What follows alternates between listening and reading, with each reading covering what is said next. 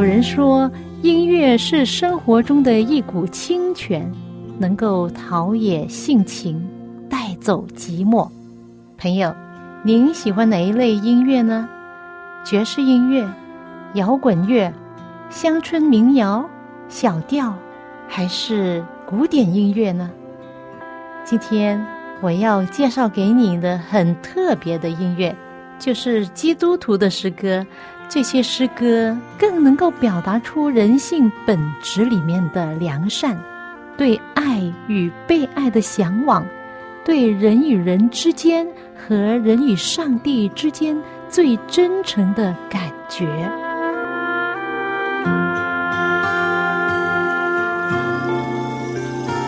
亲爱的听众朋友，您好，又到了我们走进心中的歌节目时间，我是肖阳。欢迎您跟我一同走进心中的歌。每一个人一出生都是一张白纸，随着父母亲的教导、环境的影响和人与人之间的关系，孩子不论在身量和理智、心智上不断的增长。相信在我的听众朋友当中，有不少人是父母亲，特别是做妈妈的。你们还记得你们的小孩子出生的时候是怎么样的吗？哎，对，肯定很可爱，很多人喜欢，是不是？我相信你也很清楚记得你自己的孩子是在什么样的环境长大的呢？他有没有学习跟人与人之间的沟通、礼貌？孩子还小的时候，做父母亲的有没有教导他们？耐心的陪伴他们，还是丢给婆婆、爷爷奶奶去照顾？通常老人家带孩子的时候都是容易宠坏他们的，最好就是父母亲自己带孩子。我回想起自己的经验，我们结了婚，多数在外国工作。我父母的家呢是在香港，时不时回到香港探望他们。而在一九九七年。当许多人决定要离开香港的时候，我们却回到香港。那时候我在教会的中学任职，当时我就想，是时候我们要一个孩子。如果再迟的话，担心就没有了，没有机会会生孩子了。因此呢，我们夫妇俩就讨论：好吧，那我们就交托给上帝。如果上帝给我们的孩子，我们肯定会乐意接受。如果不给的话也没所谓了，反正我们就交托给上帝，信靠他的旨意是最好的。因为那时候啊，我们已经结婚了九年了，之前还没有打算要孩子，就想现在是时候了。于是，当我们祷告的时候，真的很快，上帝就赐给我们，我怀孕了。但是没有很多人知道，因为我的肚子到五个月都没有显出来。我还是照常工作，也没有什么的身体反应，没有什么不舒服，一样的能吃能睡。我工作的办公室啊是要走到六楼，没有电梯哦，每天这样子爬楼梯，可能就是这样帮助我的身体很健康。怀孕的时候没有什么不舒服的感觉。我告诉你啊，直到我生的两天前呢，我还照常的爬楼梯上我的办公室。在六楼上上下下，那你知道我每天都有相当的运动量，哎，肚子开始大了。大家猜一猜，我是顺产还是难产？对，顺产。但是过程中有一点意外，就是可能我每天上上下下爬楼梯的运动，使得我的胎盘呐贴在胎里面就非常的紧。孩子生出来之后，胎盘没有出。接生的护士努力了半个小时，胎盘还是没有出来。于是医生就决定把我推到手术室，把那个口割大一点，然后用手把胎盘拿出来。当时我流了不少的血，一点反应就是有点发烧，而在医院里休息了两天就没事了，可以出院了。朋友。如果你是父母亲的话，你记得你的小孩子出世的时候是什么颜色吗？我还记得我的孩子啊，他是粉红色的，眼睛大大，小脸圆圆。他一出事的时候，护士没有马上把他交给我抱一抱，因为他们正忙着帮我拿那个胎盆出来。他们就把他清理包好，放在婴儿床上。当我被运送到手术室的时候，我看见我的女儿，印象特别深，好像正在探索这个世界，这个陌生的新的环境。这个第一眼看上去啊，就永远印在我的脑海里，好像一幅永远不会泯灭的美丽的图像，在我脑海中。当时我就对上帝说：“我的主啊，感谢你，请教导我怎么样养好、教好我的孩子。从今以后，为人父母是一条负有重大责任的路。以后怎么样教导这个孩子，让他成为怎么样的人，这完全是掌握在我和我丈夫的手中啊。”在一个美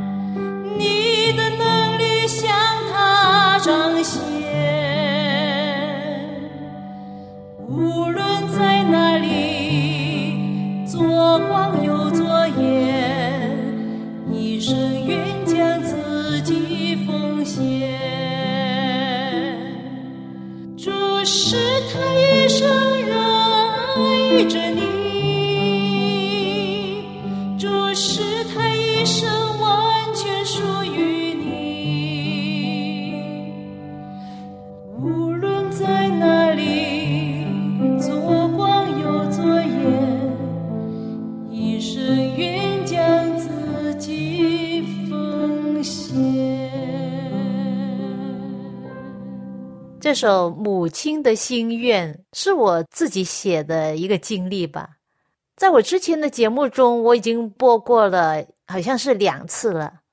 那今天当我提起我的家人的时候，特别是我女儿的时候，我还是觉得这首歌是很适合分享我的心声。这是在我女儿十八岁的时候离开家要读大学之前有感而发写出来的一首歌。不知道大家有没有这样的同感？当孩子出生之后，你心里是怎么样想的呢？你对孩子的期望又是什么呢？你要将孩子教养成一位自私自利的、以自我为中心的人，还是成为一位舍己的、凡事为他人着想的、助人为乐的人呢？这都是在你的掌握之中的。孩子由出生。甚至胎教到十四岁，这是一个关键年龄，一个一个吸收知识跟造就品格的时段，你一定要把握好，珍惜这一段时间的孩子教育，千万不要放松，要不厌耐烦的陪伴、教导，经常跟他聊天沟通，千万不要随便的将他交给保姆或者是奶奶、爷爷、婆婆、公公来照顾。当然，老人家很乐意帮你照顾孩子，有机会给孩子跟他们聊聊啊，玩一玩，给他们照顾一下，这是没问题的。但是不能长期的把孩子丢给他们，我们要亲自教养我们的孩童，走正路，到老都不偏离。这是圣经教导我们的。我还记得，当我们的女儿晶晶可能三岁半嘛。我们在建一个挺大的房子，孩子爸爸就叫他帮忙搬这些木头啊，他能够搬的、能够拿得动的，就让他拿，啊，他很乐意、很开心的去帮忙。家务也是，我叫他帮忙扫地、帮忙清理桌子、帮忙擦桌子，他也学会做，甚至炒菜，站在一个矮的椅子上，他就可以。学着炒菜，他很喜欢炒菜。到今天呢，他都很喜欢做菜啊，炒菜啊，做饭吃的。现在在家里晚餐，有时候他做，有时候我做，因为我要陪伴我的父母亲，就在香港和美国两边走。在二零二零年呢，我待在香港的最长时间六个月了，因为新冠状病毒的原因嘛。买了两次机票要飞回美国，但是都被取消。最后一次，不同的航空公司就顺利的回到美国。每一次我到美国与家人在一起去教会，许多教会里的弟兄姐妹呢都跟我说：“你的女儿真的是非常棒啊！她在教会帮助教会的音响操作，之后又帮助收拾这些。”电线啊，麦克风啊，仪器啊，搬搬抬抬啊，他都乐意去做，去帮忙。因此呢，很多人就看在眼里，很欣赏这位年轻的女孩子这样帮忙教会、帮忙社区的工作。那天聚完会之后，牧师对我说：“我很谢谢你教导你的女儿这么乖，我们都很欣赏她为教会所做的一切。”啊，我说哪里哪里，这是应该的，啊，当然是这样说了，但是甜在心里呀，你知道吗？关于教养孩子，我很谢谢我的丈夫的努力，他的功劳很大，更要感谢天父上帝给我们教养孩子的指南。现在孩子已经成人了，二十岁了，他在读大学，我就不能够一一的盯着他，告诉他怎么样做了。因为他有自尊心，不像小孩子那样需要妈妈管着，说多了就嫌你唠叨了。所以我也在学习怎么样做一个成年人孩子的妈妈。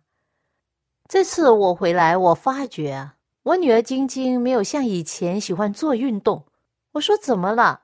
你以前经常做运动的，甚至在家里面，你垫一个垫子就可以做 sit up 啊。或者蹦跳、伸展等等的运动啊，为什么现在没有看见你做了？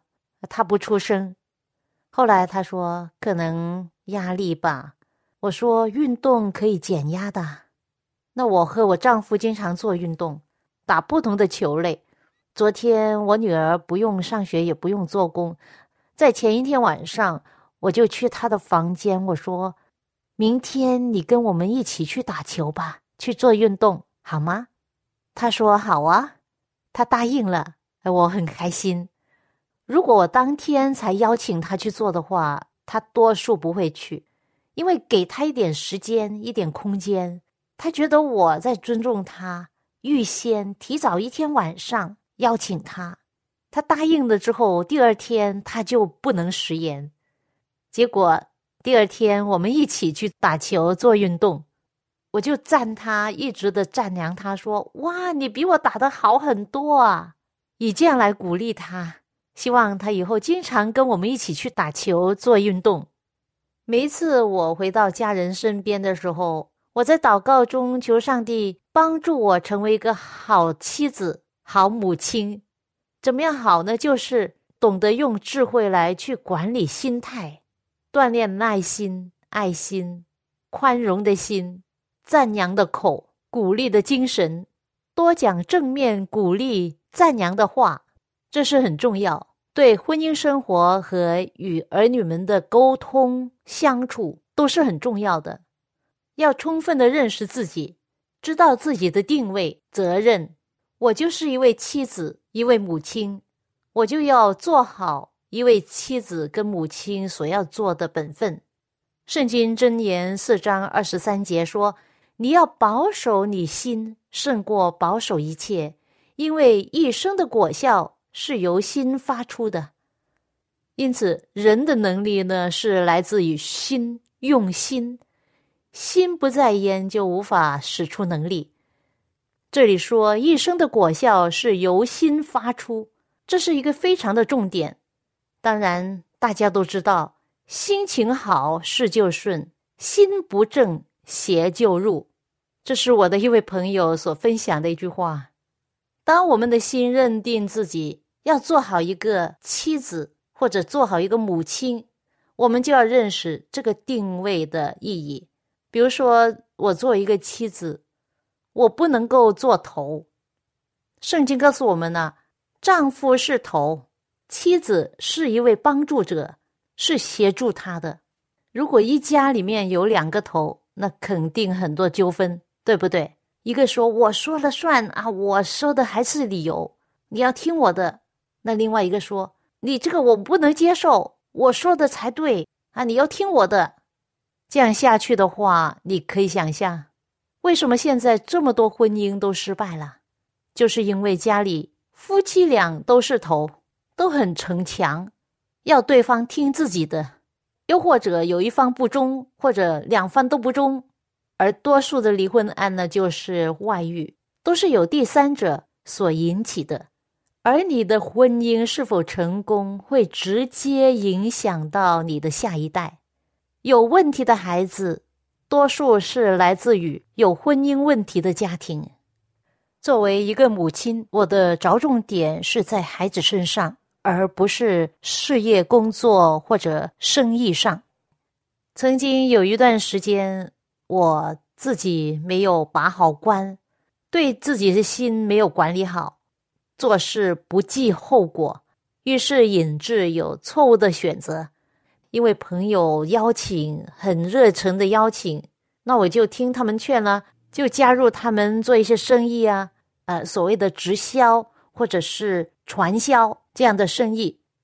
当时我被这些东西充斥着头脑，就忽略了孩子。幸亏女儿喜欢爸爸陪伴。在这过程中哦，我看不清自己要什么。其实我也不缺啊，我为什么这么贪心呢？的确，好像一个罪恶的势力在诱惑我。我开始做这些生意的时候都比较成功，其中有一个公司，我一开始做，两个星期之内我就赚了四千美金，哇！当时就是很开心哦，觉得哦，可能这是上帝所给我的。这是上帝要我做的，但是后来我才反省自己，我觉醒了，认识到这根本不是上帝的旨意，因为我没有平安，没有喜乐，整天想着的都是要赚钱，要在世界上成功，得到公司的赞扬，许多人羡慕。我后来发现，这根本不是上帝来的，很明显，这个是魔鬼撒旦要我做的。因为当时我整个人陷进去的时候啊，我根本是没有时间亲近上帝和祷告，在那个环境中，我已经看不清自己，我几乎找不回自己啊！我的心被蒙蔽了，跟人家谈的都是这个生意呀，赚钱呐，怎么样得利益啊，跟上帝的旨意是完全违背的。但是当时我真的没有知觉。没有认识到这不该是我做的事啊！为什么我会堕落到如此的地步呢？因为我的心远离了对上帝的追求。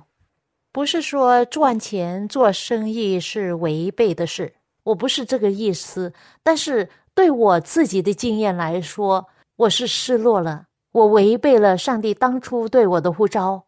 后来我看到在圣经彼得前书二章十一节这句话说：“我劝你们要境界肉体的私欲，这私欲是与灵魂征战的。”就是啊，我觉得当时就是这些私欲，使得我整个人就是与鬼魔征战一样，心里没有平安。后来我觉醒了。感谢上帝帮助我完全脱离这些捆绑，我我觉得这个是真的是一个捆绑。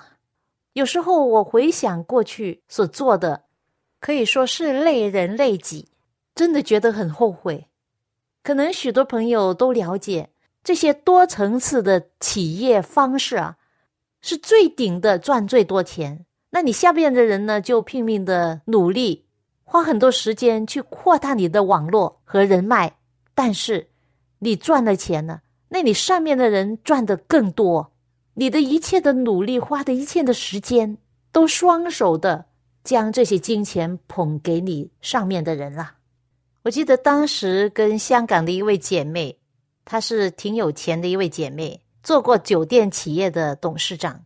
我跟他分享产品、分享这个企业的时候，他对我说：“对不起，我绝对不会用，也不会买。”那些多层次的企业的产品，我不会支持这些企业的。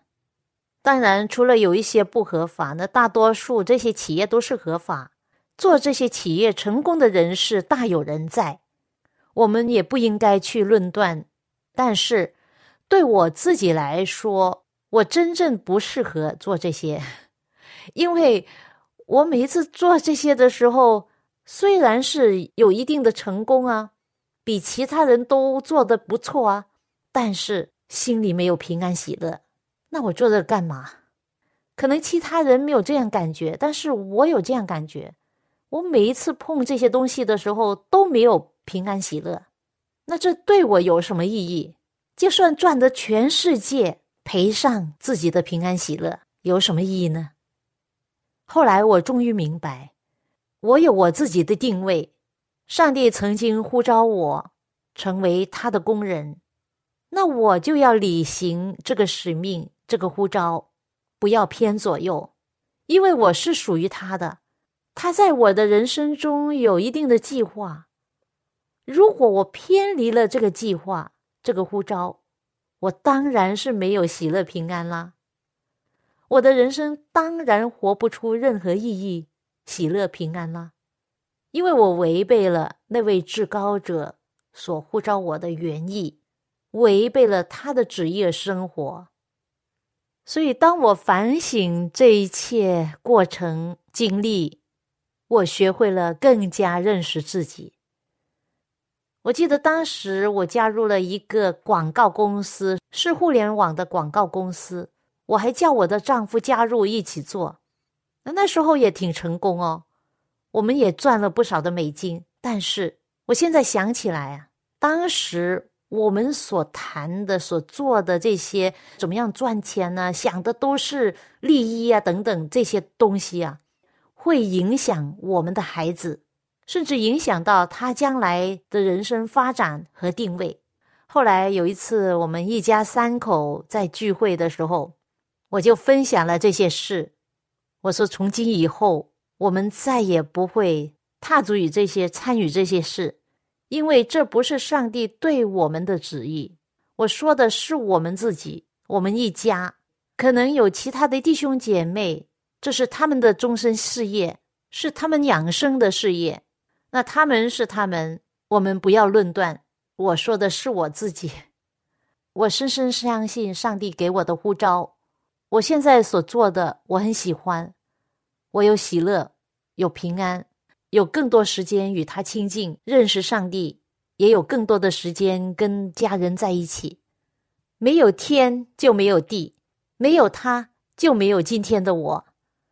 我要将一切的荣耀、感恩都献给这位创造我、引领我、教导我的上帝，我的天父，我生命的主宰，主耶稣。我愿跟从你，任何遭遇都不及，你往何处，我必追随。我定义要跟从你，主耶稣，我要跟从你。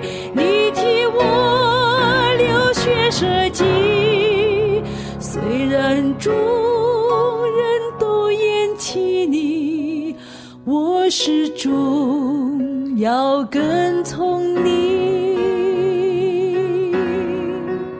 我要跟从你这首诗歌，也是我特别喜爱的。作者是 Peter Philip Billhorn。彼得·彪汉先生呢，是在一八六二年出世的，是一位美国人。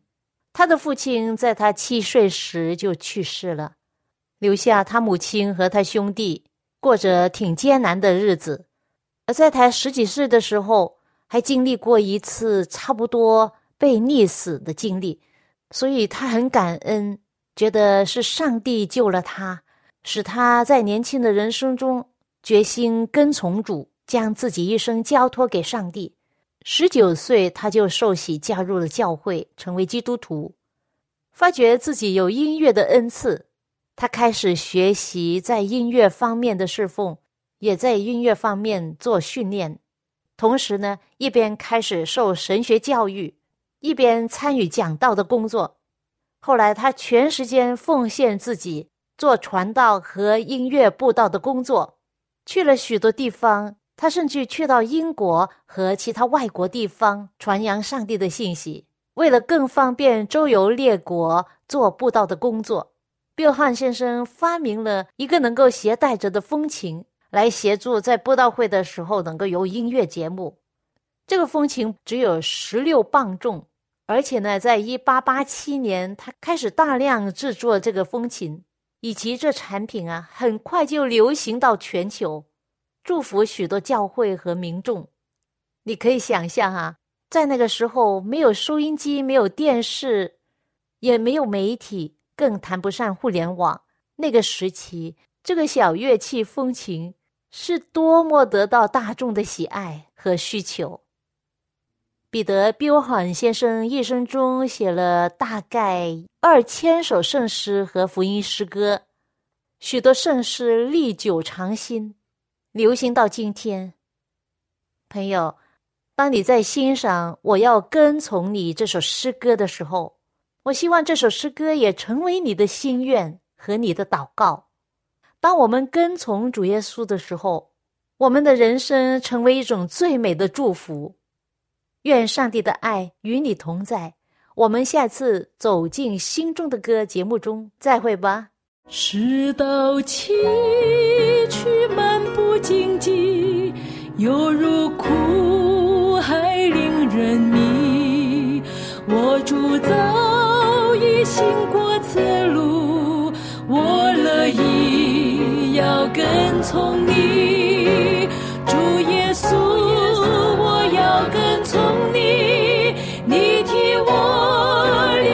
设计虽然众人都厌弃你我始终要跟